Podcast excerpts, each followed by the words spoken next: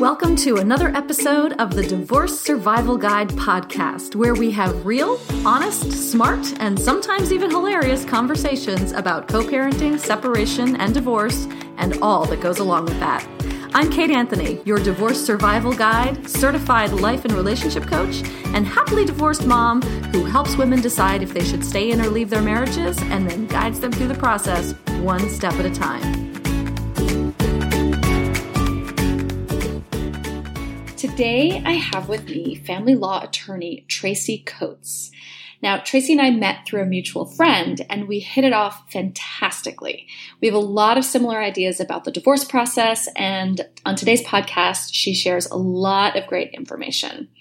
But before I bring Tracey on, I have a few things that I want to tell you about. The first is that I am starting a program for men. I know I have been saying that this is in the works for some time now, and it is finally happening. Now, here's what you need to know. In order to create the best and most successful programs that I possibly can, all of my programs are beta tested before they go public.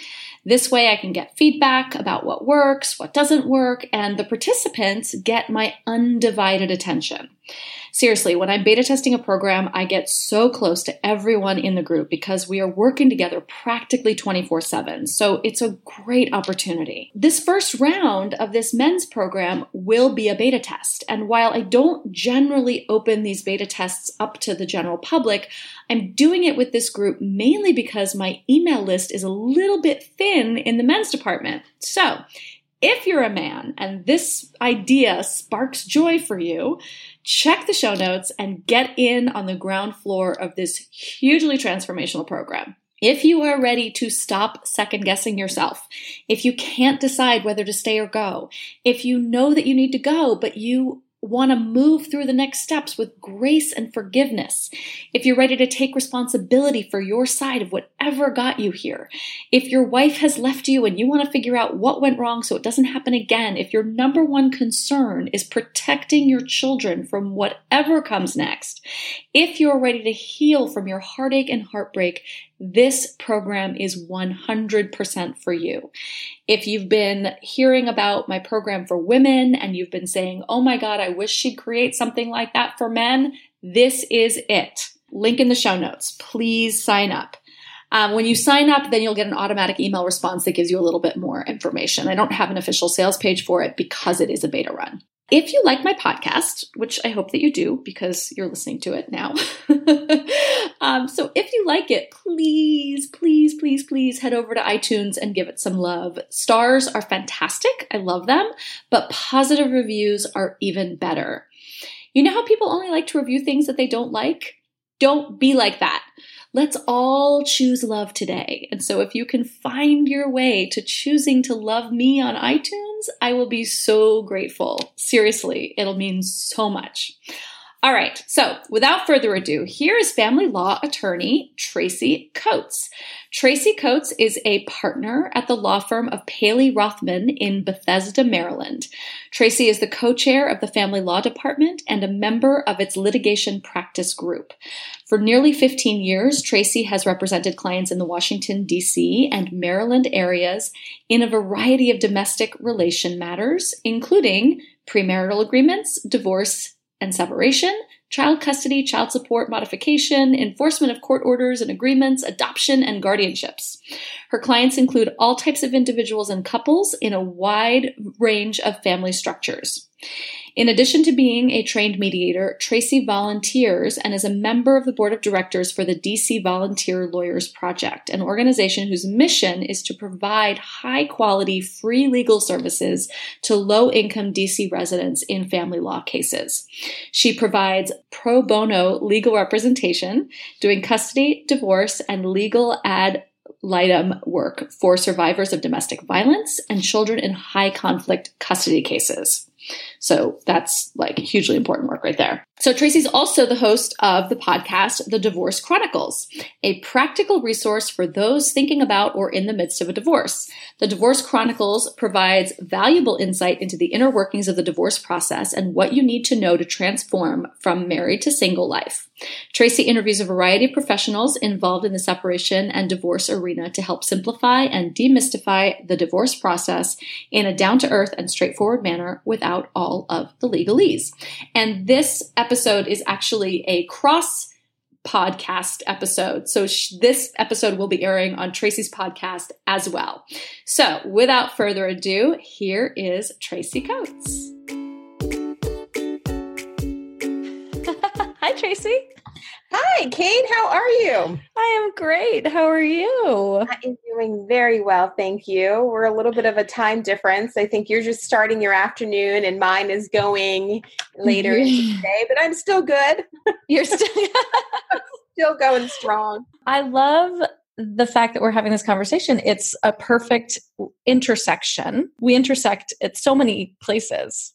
We do. We absolutely do. I mean, I come from sort of the legal background as a family law attorney for almost the last 15 years and doing only family law and child support and divorce and I do adoptions and guardianships as well. That's sort of my happy time to be able to do those types of things. Um, but yes, we do. And then you sort of come up at it at a different angle. Yeah, I come at it from the emotional perspective. I mean, I'm a life coach by by training. Um, I also and certification, and also I'm also trained in relationship coaching. I'm also an expert in interpersonal communication. So I come at it from the I start working with people at the should I stay or should I go point and then i work with them all the way through you know the divorce process. Um, so I, I take people at different points right? Either contemplating it going through it or after the fact and rebuilding. And having done it myself i'm a divorced mom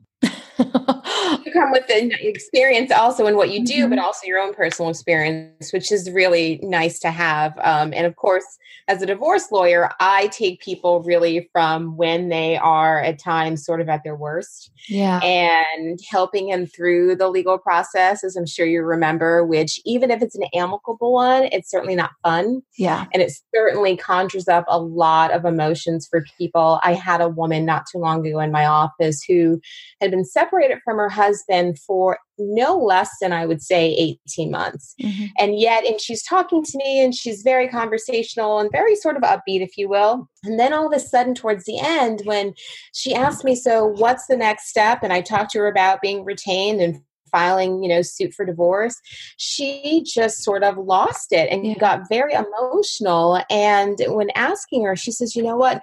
When I hear you say, now you're going to represent me in my divorce, even though we've been separated for 18 months or so, it really was a hard thing for her to sort of emotionally get her mind around because this was sort of the, the final stages, if you will. Sure. So the emotional toll that that comes with the divorce yeah i mean that's sort of making it final making it real you know um, i have a i have a friend actually not even a client who's going through this and he's doing all of the paperwork himself and i said to him today i said gosh you know i feel I was like, I'm again a little bit defensive of him, you know, and I'm like, she's not doing any of it. Like she literally, they're doing it all themselves. Oh wow, okay. And I was like, and she's not, and she's not doing any of it. You're just doing all of it. And he said, yeah. And I said, but that's not fair. It puts all of that on you. You're the one having to go through the emotional sort of excavation. And he said, yeah, but I'm also the one doing the work.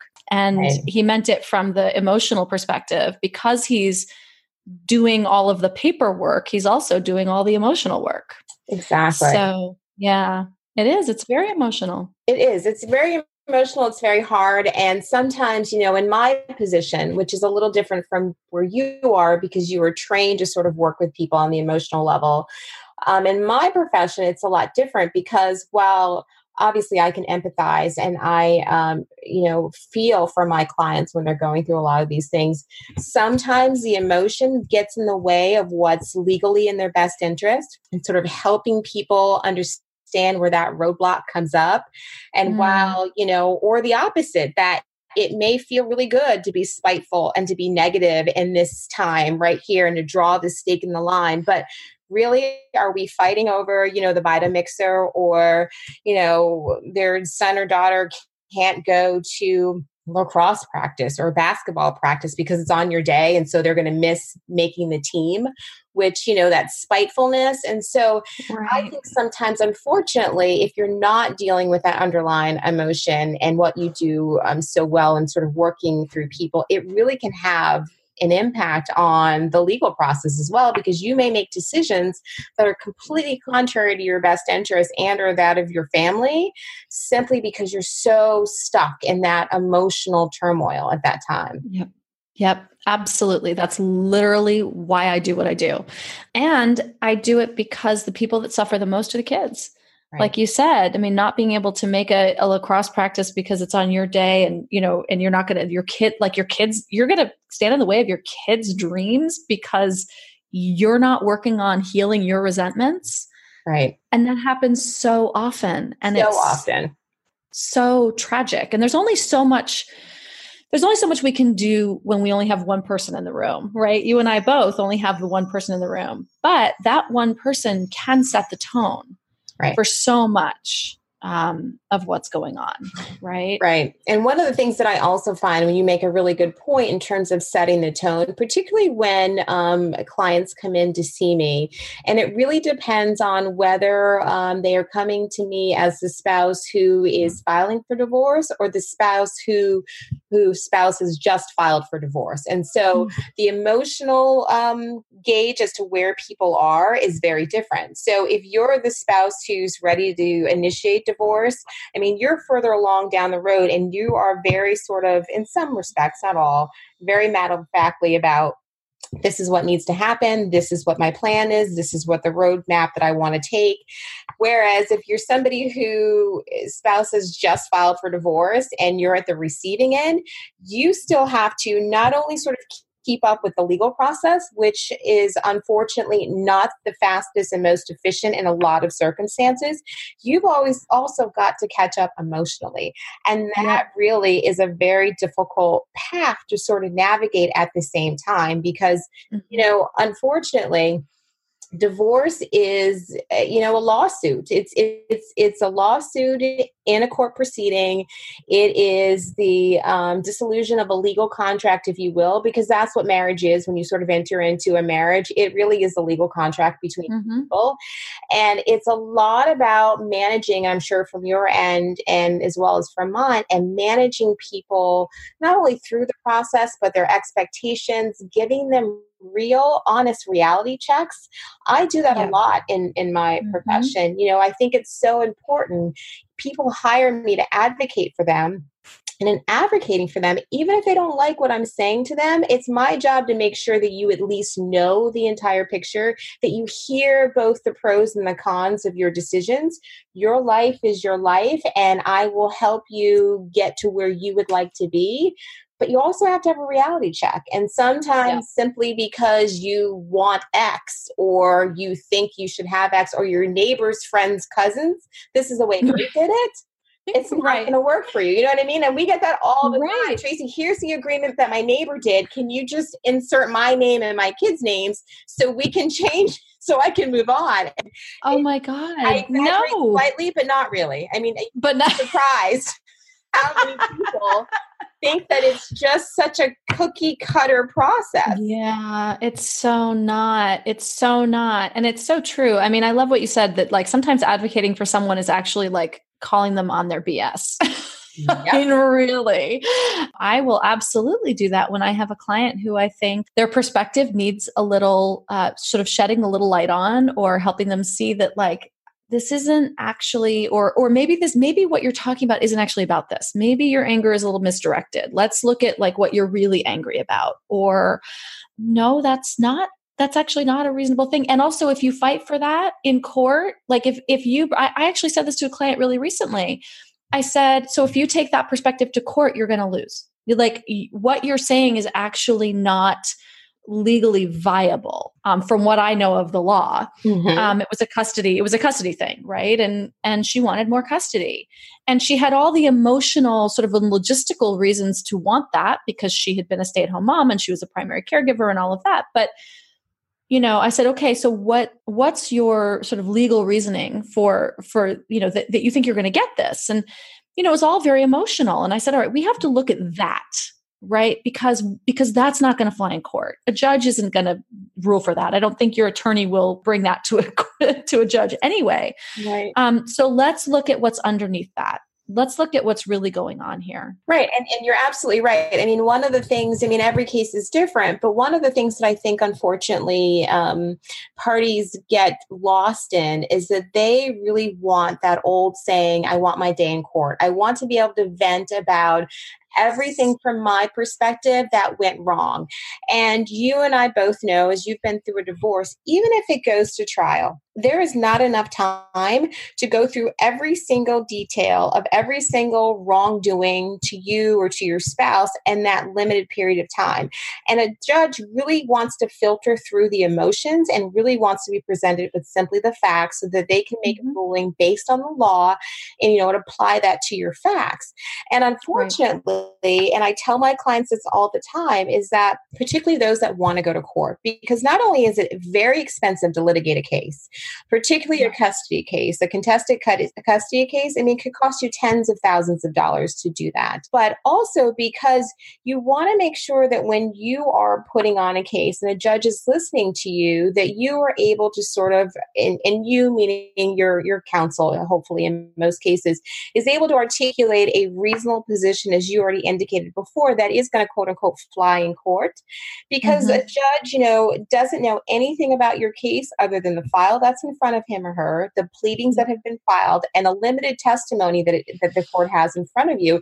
And quite honestly, that's such a small snapshot of your life and your family's history that if you really want to have the most impactful um, result, if you will, it really helps to sort of take a step back and see if you and your spouse, and this is where the emotion comes in, sort of getting mm-hmm. past the anger or the hurt and figuring out if the two of you can come to some sort of resolution that will work for your family. Because what a judge, a judge will make a decision, but I guarantee you, nine times out of 10, it's not going to be the decision that either of you would have wanted. Absolutely. Absolutely. I, I, learned that when we were going through, we were talking about, you know, who was going to keep our house. Hmm. And, you know, our mediator said, or we actually was our collaborative attorney said, so listen, here's the deal. If you guys can't figure this out, we could bring it to a judge. The judge is going to tell you to sell your house.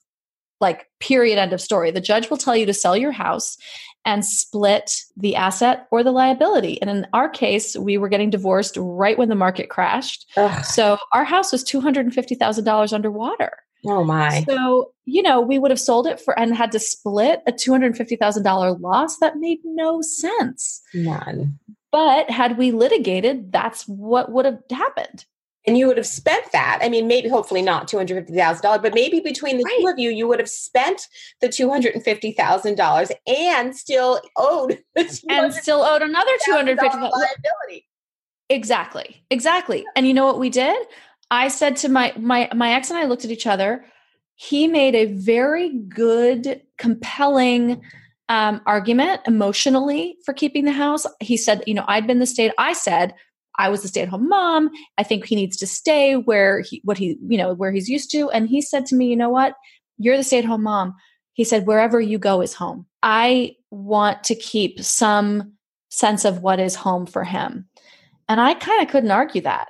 I like and that. I actually have never heard that. I like that. That is that is a really I mean that resonates and will resonate with a doesn't it? people. It does. Yeah, it was really I got to tell you even in the midst of a divorce, like it was a very compelling argument and I was like, "Oh." And then coupled with the fact that I had been a stay-at-home mom, I really wasn't sure what my future was going to hold in terms of finances. Um, I didn't get spousal support for very long. We'd only been married for five years. So I also didn't know that I wanted to fight for a huge mortgage that I was right. gonna that was gonna have to be mine, you know. Um, and I'm very glad that I didn't. And so we ended up. So they said, "Okay, Kate, you can give David the house, but if you do, then you owe him 125 thousand dollars because it's a liability." To his credit, my ex was like, "That doesn't make sense. That's not that's ridiculous." He's like, I'm going to hold on to this house far longer than, you know, the market's going to go back up. We know this. And it's, it's an asset. in the long term. Right. And so he was like, "Can we just take it off the top? Like, I just keep the house and we'll just call it even." And he, the, you know, because it was a collaborative process, which we should talk about, they were like, "You can do whatever you want." We were like, "Okay, done." And that's what we did. Check. he kept the house, you know, and he's complaining now. He's like, it needs a new roof. And I'm like, Phew. not your liability anymore, right? liability. now, from an emotional standpoint, my ex is remarried. And a couple of years ago, um, his new wife posted in a Facebook neighborhood Facebook group that we're all in. Um, we're renting out our house. Um, we need new tenants, whatever. And I was like, that's not your house. and how much further down the road was that, Kate, in terms of like the time period? that was like a good seven years post divorce. And see, in yeah. the emotion that it still yeah. stirs. I mean that and that's a that's a piece of property, right? And so logically you're thinking how can I still be so tied to that piece of property? But it's the memories that it holds and I'm assuming and and you'll share of course why you felt that way, but I can understand yeah. and I see it all the time. I still feel like that's my house. Like I mourn, I I mourn it. It was a it was a logistically very smart uh, move to let it go financially. Mm-hmm. Very smart move. Um, I had a a financial advisor on my podcast a, a few I don't know about a month ago, and she said the biggest mistake people make financially, women especially, make is fighting for the house um, that it is it becomes very difficult especially if you've been a stay-at-home mom and you're looking to rebuild your life it takes a lot longer than anyone tells you yep. taking on a mortgage like that is you know it's it's really difficult absolutely especially if you don't have if you don't know your source of income for a period of time because not everybody's going to qualify for alimony or spousal support depending mm-hmm. on what jurisdiction you're in and um, if they do in this day and age um, you know gender roles are different so i want to make it clear that you know no longer are women automatically going to get spousal support and in some cases i have male clients that are the recipients of mm-hmm. Or, or spousal support. But you make a really good point. People sometimes forget to budget for the end and and what that looks like when you are now supporting two households versus one because yeah. unless you're independently um, wealthy and you know we both have clients that are so two households is not that big of a deal but at the totally. same time you know if you're not independently wealthy and now you've got you both have mortgages and or rent and utilities and, and everything that it takes to operate a household people sometimes do not think about what their budget will allow particularly those people who were, you know, stayed at home. And I have many clients, men and women, who, when they come into my office and I ask them what their expenses are, what their monthly um, liabilities are, they have absolutely no idea. And yes. that's not a judgment in terms of, you know, oh my goodness, it's because that's sort of how their household was set up. One party, yep. and it's both men and women, one party went out and they're the ones that sort of earn the income or the majority of it, and the other person sort of ran the home or uh, you know just wrote bills or something like that but you would be surprised how many people have no idea what it takes no idea to operate a house I am surprised constantly by the number of people and and you know even even a, a good friend of mine who is a very successful businesswoman and she, her husband was sort of this more of a stay-at-home dad but he took care of all the finances and she for years didn't have any clue uh, what was going on and she had a rude awakening at one point and you know or another another client who's getting divorced and and thought that they had tons of money. And then when it came down to the divorce it turned out he'd been you know paying for mistresses and stuff like that. I mean yeah. you know it's important i think as sort of a cautionary tale for people to be empowered about the money empower themselves and to to know what's going on with the personal finances because yeah you can't get divorced and not know and not how know. much it costs. And yeah. particularly when you're spending money. I mean, we're both really good at what we do, but at the same time, it is the process is not inexpensive. And you mentioned an alternative to say litigation, which is collaborative divorce. Yeah. And collaborative divorce is a good um, alternative for people who don't necessarily want that underlying thread of litigation. Now, there mm-hmm. are, of course, some some exits, if you will, that collaborative law, the process could actually um, fall apart. But at the same time, collaborative law, and I think this is sort of a misconception that some people have, is it is not a cheaper way to get married because in some, I mean, divorce, excuse me, divorce. the unraveling of the marriage rather. But in some instances in many you were hiring many different professionals to weigh in and to support you through the process. And yep. while you know each person has their their price point or what their hourly um, rate is that can quickly add up up. And so even yep. if you're splitting it down the middle and you both are going to, um, you know, contribute to it, most people are going to each have an attorney. Most people, I believe, have a financial expert or maybe one joint financial expert. There's usually some sort of yep. a mental health professional involved. A coach. Yeah. Each person has their own, or if you feel like you can, you can you can share one. Right. Exactly. And so, but that adds up. And so I want people to to be aware that you know what it is certainly a a wonderful alternative to litigation if that's what you and your spouse decide to do but it it still can be a very costly um, process too depending as you indicated how many professionals are are hired yeah. and how many times everybody's meeting with one another um, but the whole process itself and you know and then there's the other extreme that you and i chatted also about people who decide to do it themselves Mm-hmm. And more and more people are, are turning to do that. And there are websites and, and in different social um, acceptable ways now to get a divorce uh, sort of online if you will or DIY yeah. mm-hmm. um, divorce but you mm-hmm. also have to be very careful about that because you know you could if you don't know what the law is and you don't know how to apply it to your certain your your set of circumstances and facts it could cost you not then, but it could cost you years down the line to have to sort right. of do what you and your spouse created and that may not be the best approach. Yes and they and and if it's not in your favor, but it's in their favor, good luck trying to get them back into court. Right. I mean, they're right. Going to sign away and say, "Oh no, I think this is a great deal. Let's this is uh, this looks on. great to me." right. Exactly. And then later on, be like, "Wait, that wasn't fair to me." They'll be like, "Oh well." exactly. And you know what a judge is going to say to you? Well, if you mm-hmm. signed it, it is presumed that you read it and understood it. So good luck mm-hmm. trying to undo that agreement. Now, there are certain aspects of, of, of divorce that are always modifiable, um, at least in the jurisdictions that I practice in. And I imagine it's universal, but child custody, child support, those are almost always modifiable. And so, but but still you just you just never know what could happen down the road. Right. Yep.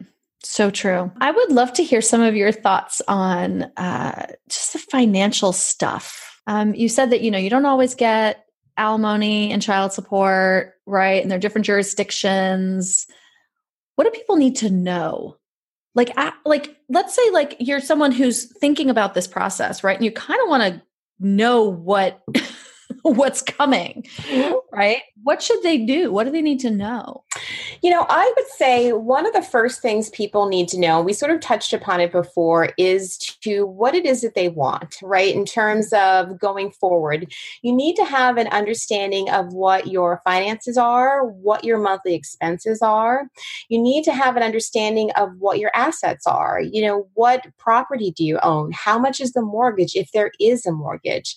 Um, in terms of if who's going to move out of the home, who's going to stay in the home? You know, if you have children, what sort of resources do you need in order to keep some sort of consistency for them in terms of what would be in their best interest? And and working through that are your kids going to stay in the local school? Are they going to go to private school? Who's going to pay for that? Um, in, in terms of you know what sorts of things do they need and, and kids are very as you can certainly imagine that is really where the emotion comes in and where that's the toughest quote unquote fight if you will when i talk yeah. to my clients about the property and about the cars and about the investment accounts at the end of the day those are really business decisions right i mean those mm-hmm. are not usually wrapped up in emotion and so you really need to have an understanding and separate the emotion from the actual fact and the tangible items that you need to deal with. I would also sort of, whether you decide ultimately to represent yourself, you should always meet with somebody in your jurisdiction who is familiar with family law particularly somebody that's that's primarily what they do so that you can get an understanding of what the law is and have somebody yes. walk through sort of a strategic plan for you as to what you're what you're entitled to, what the law is, what the possible outcomes are of of what your various choices or options may be. I think that mm-hmm. is very key and I think sometimes people and and not for any bad reasons, but it's expensive. I mean, but even if you can afford one hour of somebody's time to go mm-hmm. and sit and chat with them, I think that's invaluable information to have because then you at least know going forward as you pointed out before, whether or not chasing this particular shiny object this way is really going to help you move forward as to your ultimate goal. You know, if you say to me, if people come in and say, Tracey, what's really important to me is for me to protect my retirement. I have been working X amount of years, I have X amount of dollars in retirement, and I want to make sure that we protect that. Now, I'm willing then to maybe give away this account, or I'm willing to not be as aggressive on, say, for example, staying in the house I don't mind moving. Let's sort of use these different pieces and leverage in order to get what I ultimately want.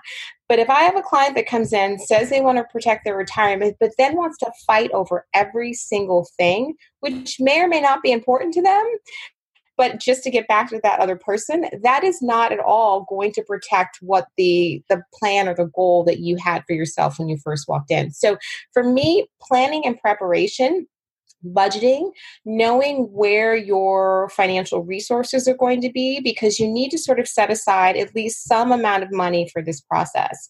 Whether you decide down the road to just do a portion of it yourself, but there's got to be some sort of pot that you can dip into, whether it be for legal fees, whether it be for unexpected expenses, whether it be to mm-hmm. put down a down payment on a new home or for rent or what have you. I think people sometimes don't plan or they don't think two and three steps ahead. And I think you right. really need to make sure that if you're unable to do it, somebody is thinking that for you.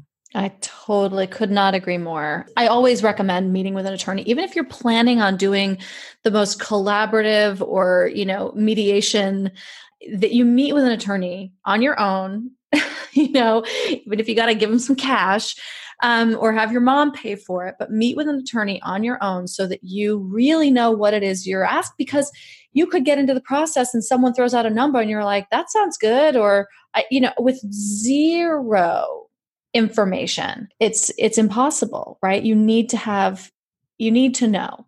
You do need Absolutely. to know. And I agree. And I guess also coupled with that, um, Kate, in terms of, so from my perspective, I'm dealing with the legal aspect, right? And I'm dealing mm-hmm. with how to get them through the legal process, either through litigation or hopefully avoiding litigation. But from your perspective, in terms of meeting people where they are, yeah. what are sort of the um, approaches that you take? Because does it depend? I'm assuming, as to as we started the conversation, if this is the person that's sort of initiating this divorce versus somebody oh, trying yeah. to catch up to the the emotional process. How does that work in your role? Yeah, that's such a good that's a, such a good question. I mean, I'm mostly the statistics uh, these are old statistics they may have changed but 69% of divorces are initiated by women.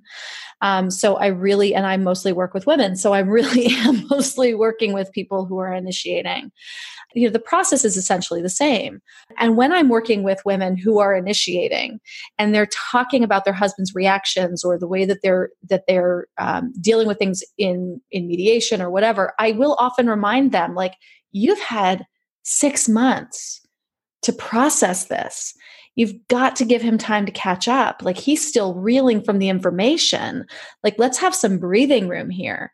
Um, I love that in other some other countries, um, I think the UK and Brazil, and I haven't done the research to find out where else, but there's a two year waiting period where you file for separation and you have to wait two years before you start divorce proceedings. And I don't know what all of the sort of legal ramifications of that are, right? Because I think that there are financial aspects of that which may not be all that great. But from an emotional standpoint, you are giving yourself two years to heal before you bring all of that heat into uh, a litigation or even a, a negotiation. However, you end up working it out.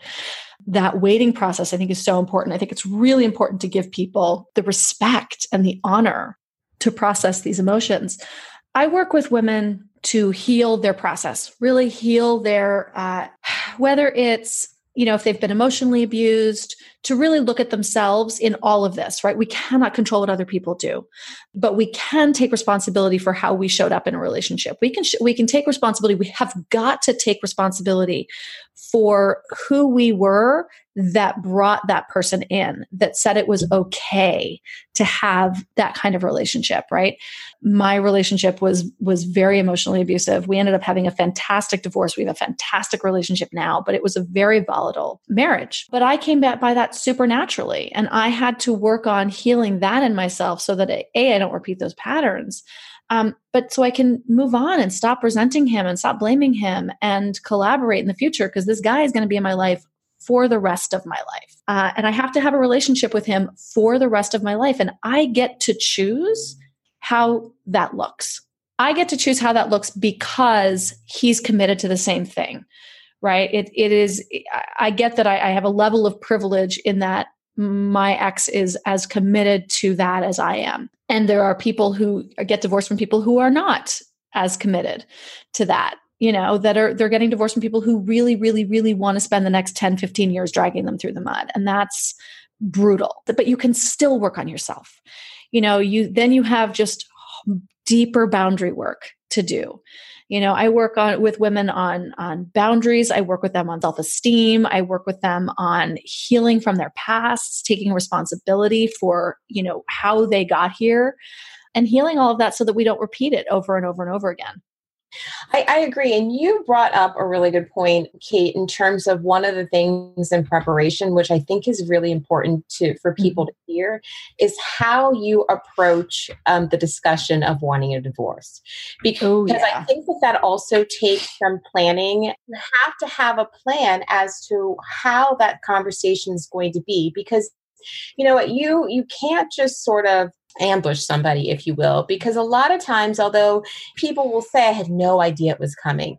If you sort of did some some digging and some some soul searching, I think people know underneath that that things weren't ideal, right? I, I, think that if you're at the point where you're getting a divorce, I think you know that you weren't very happy. But a lot of times people will say, Well, I had no idea. And, and he or she just sort of blurted it out one day. Mm-hmm. You know, and sometimes people get to the point where they just can't take it anymore, and they are they've either can't take it or they've worked up yeah. enough courage to at least say something so that starts yeah. the ball, ball rolling but i do think that there needs to be some care in in what you say and um and how you deliver it and um you know what your expectations are during this process because i think that that allows the other person to feel like they too have some input and them stay in this in this process because i think ultimately it's going to make for a much better relationship even if when you're right in the middle of it you feel like you know, and i'm sure like you just said you had a very volatile marriage but now you're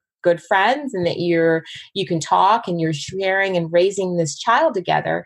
And i think people particularly people who have children together you're absolutely right. You're going to be in each other's lives forever and what I like to tell my clients a lot of times is that the goal is to be able to dance at your daughter or your son's wedding, you 100%. know, and and and be yep. that that support system that that that that person needs. I can't tell you mm-hmm. how many times I have heard from clients um, or from just people that I know who have gotten a divorce where they've been uninvited to that person's wedding You know, I mean, just imagine yeah. your son or daughter uninviting you to their wedding because they know that if you and dad get in the same room, you can't even have a conversation, let alone be pleasant. Yeah, exactly. And at, and at that point, it's like, I mean, come on, right? Come on. There are a couple things that you said that I wanted to circle back on. One of them is that how to how to tell him, right? And and it is it is a it, it's a process, right? I actually have a process that I take my clients through on that and that conversation. And part of that again is giving them the space and the time to catch up to the emotional shock, right? Or or just process the emotions that that are happen, happening in this moment right? So the first the fir- there's like the first phase of the conversation. And often what i do is i i say like listen nobody's know nobody knows your husband as well as you do right? Like you know what he's going to say. You know what he's going to do. So i ask them to say to their to their spouse tell them kindly that this is happening and then to try to anticipate what their response is going to be right? Um, try to anticipate uh, if they're going to get angry, what they might say, what their, you know, what all of their uh, responses are going to be so that you can formulate a response. And then when they start to go down the road, because they will, they're going to start to think 10 steps ahead to say, listen, I really want us to work out all of those details together. I don't think that this is the time for this or the you know this is this is not the time or to discuss this. Like i want to work all this out together. I want you and i to sit down together with a mediator or with attorneys or whatever to hammer all this stuff out but we're not going to make this decision tonight. Right. Let's just let's just get through sort of processing that this is happening. If you're going to be the one initiating the conversation then be okay and respectful of the fact that you know what if this person has to sort of detach for a little bit or you know can't mm-hmm. necessarily have the conversation that you've been preparing for you know you've got yes. to be mindful that answers aren't going to happen overnight and it's a process you're absolutely correct and it is a process and you have to be flexible you've got to be able to be flexible while you're i mean you're shattering someone and i agree with you that I don't I don't ever buy it when someone's like, I had no idea. I'm like, really? I mean, okay. I don't, you know, I mean, maybe, maybe, right? Maybe there's some people that just play it really cool until suddenly they break. Um, but I have a I have I have trouble with that one as well. Right. And one other thing I also just want to note in terms of preparation, I think it's also important, as you just said, in thinking about how this person may react. If there's any chance that you feel like that this is not going to be a, a pleasant conversation, I use the word pleasant because, of course, it's not going to be, but if you think their reaction is going to be one that might be um, physical or you know oh. verbally um, abusive in a way or you have that mm-hmm. pattern in your marriage then mm-hmm. i think mm-hmm. that you should either a do it with somebody else present that's somebody 100%. that you can trust and it mm-hmm. doesn't have to be somebody that's sitting right beside you but just knowing that somebody else is in the vicinity or in the home and two please, please, please do not have these conversations with your children. Don't bring them into mm-hmm. it. Don't sit them down and say, you know, at this initial conversation, no. I'm divorcing your dad, I'm divorcing your mom, and this oh is all God. the things that he or she has done. And oh my so God. that's why. You know, I mean, there's a time and a place and a way to prepare your children for a divorce and to talk to them as a unified unit, you know, as to say, this is what we've decided. But that's also got to be another conversation. And so I cannot mm-hmm. stress enough and i know that you feel the same way do not involve your kids in in no. this in this process more God, than you have no. to let them be kids yes there is a yes exactly there's a time and a place i have an entire product that is this how to tell your kids um, and uh, that that is 100% correct you don't tell your kids anything especially if they're little until everything is sorted out until you have all of the answers to their questions right. that they're going to inevitably ask absolutely a 100% and i'm glad that you mentioned that about you know making sure that you're safe some people may have to have this conversation in mediation or in uh, in couples therapy because it might be a scary conversation to have uh, or an unsafe conversation to have for sure. Exactly. And you want to make sure that you're sort of protecting, you know, not only your heart in terms of how things are going to proceed, but you want to protect yourself physically as well. Yes. Yes, for sure. Absolutely. Do you have any final any final words? You know, I think that I would say that um, in in in my experience and dealing with women and men that are going through the divorce process is that you really sort of need to one make sure you understand that it is indeed a process. It is not an overnight solution, even in the best of divorces. I mean, it takes some time to work out an agreement, to see a mediator if that's the route you're going to take, to um, undertake the collaborative process if you're going to take, and to um, understand what the, all those options are. I think people should understand their options and then make a choice. If you don't decide to do X, Y, and Z, at least you knew what X, Y, and Z was and what the pros and cons of that were. I think it's also really important for people to be realistic in their approaches. Don't all of a sudden be really interested and you know and gaining some sort of tactical advantage eh, when in the past you really never had an advantage i should say an interest in say i don't know your your your husband's car or your wife's um, this, whatever this is. Yeah. Mm-hmm. Now all of a sudden at the divorce, now all of a sudden it's the most now important thing to you. Right. Now you want it. And before you didn't, couldn't even name what it was. Right, exactly. The Vitamix that you never used. right, exactly. And, and you know, you, there's got to be some level of maturity there. And and I always tell people the best agreements are those in which both people had to give up something. It's an agreement. A good agreement is not going to be one that both of you are going to love. It's going to be one that you can live with. You may not even like the agreement, but if it's one that you can live with, one that's fair, one that is um, reasonable and it resolves all of your issues in a way that you can live with, then I think that's the best agreement for you. I I completely agree. I completely agree. And you know, it, it emotions take time, right? That's the thing. Emotions take time, and this is the biggest upheaval emotional upheaval that most people ever experience in their lives. So allow for that time. You know, we all know the statistics that, you know, about about 50% of marriages end in divorce.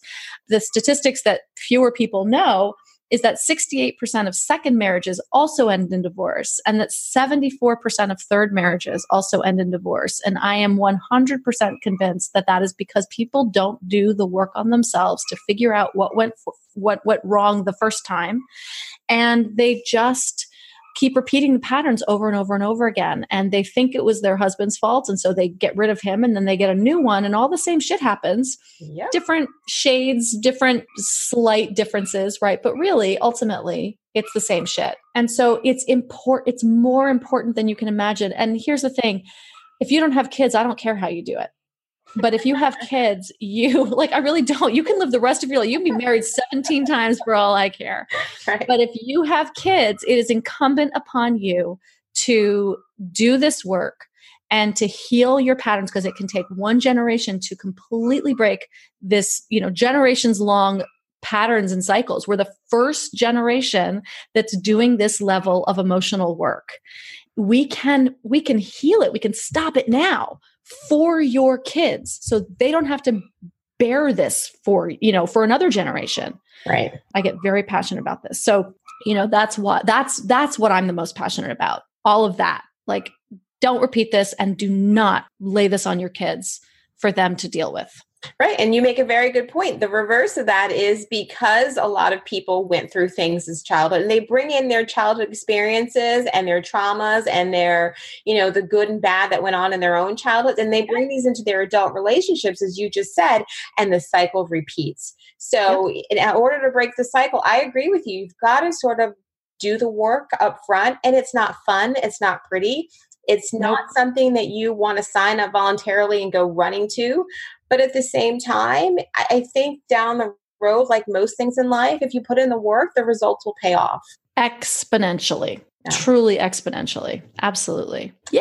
Well, this has been fun, Kate. I'm so glad we were able to do this jointly. This has been really good. I agree. I just adore you and I love your perspective on um, on all of this and and your clients are so lucky to have you in their corner and and helping them through this. Oh, you're sure. very sweet. I feel the same way about you. Kate and I have been talking um, even off uh, off mic in terms of we have shared so many experiences in terms of similarity as where our our paths overlapped in what we do to help our clients. And and Kate is, mm-hmm. as you heard her, just getting passionate about certain things. She's very passionate about helping, particularly people who have kids. And so that is just such I I love that perspective in people because that's yeah. where my heart is. I'm with you. I mean, people can fight about objects all day, but it really when it comes to kids, it's like that's where you draw the line. You don't trade mm-hmm. dollars for kids. You don't leverage them to you know for your outcomes. I mean, let them be kids.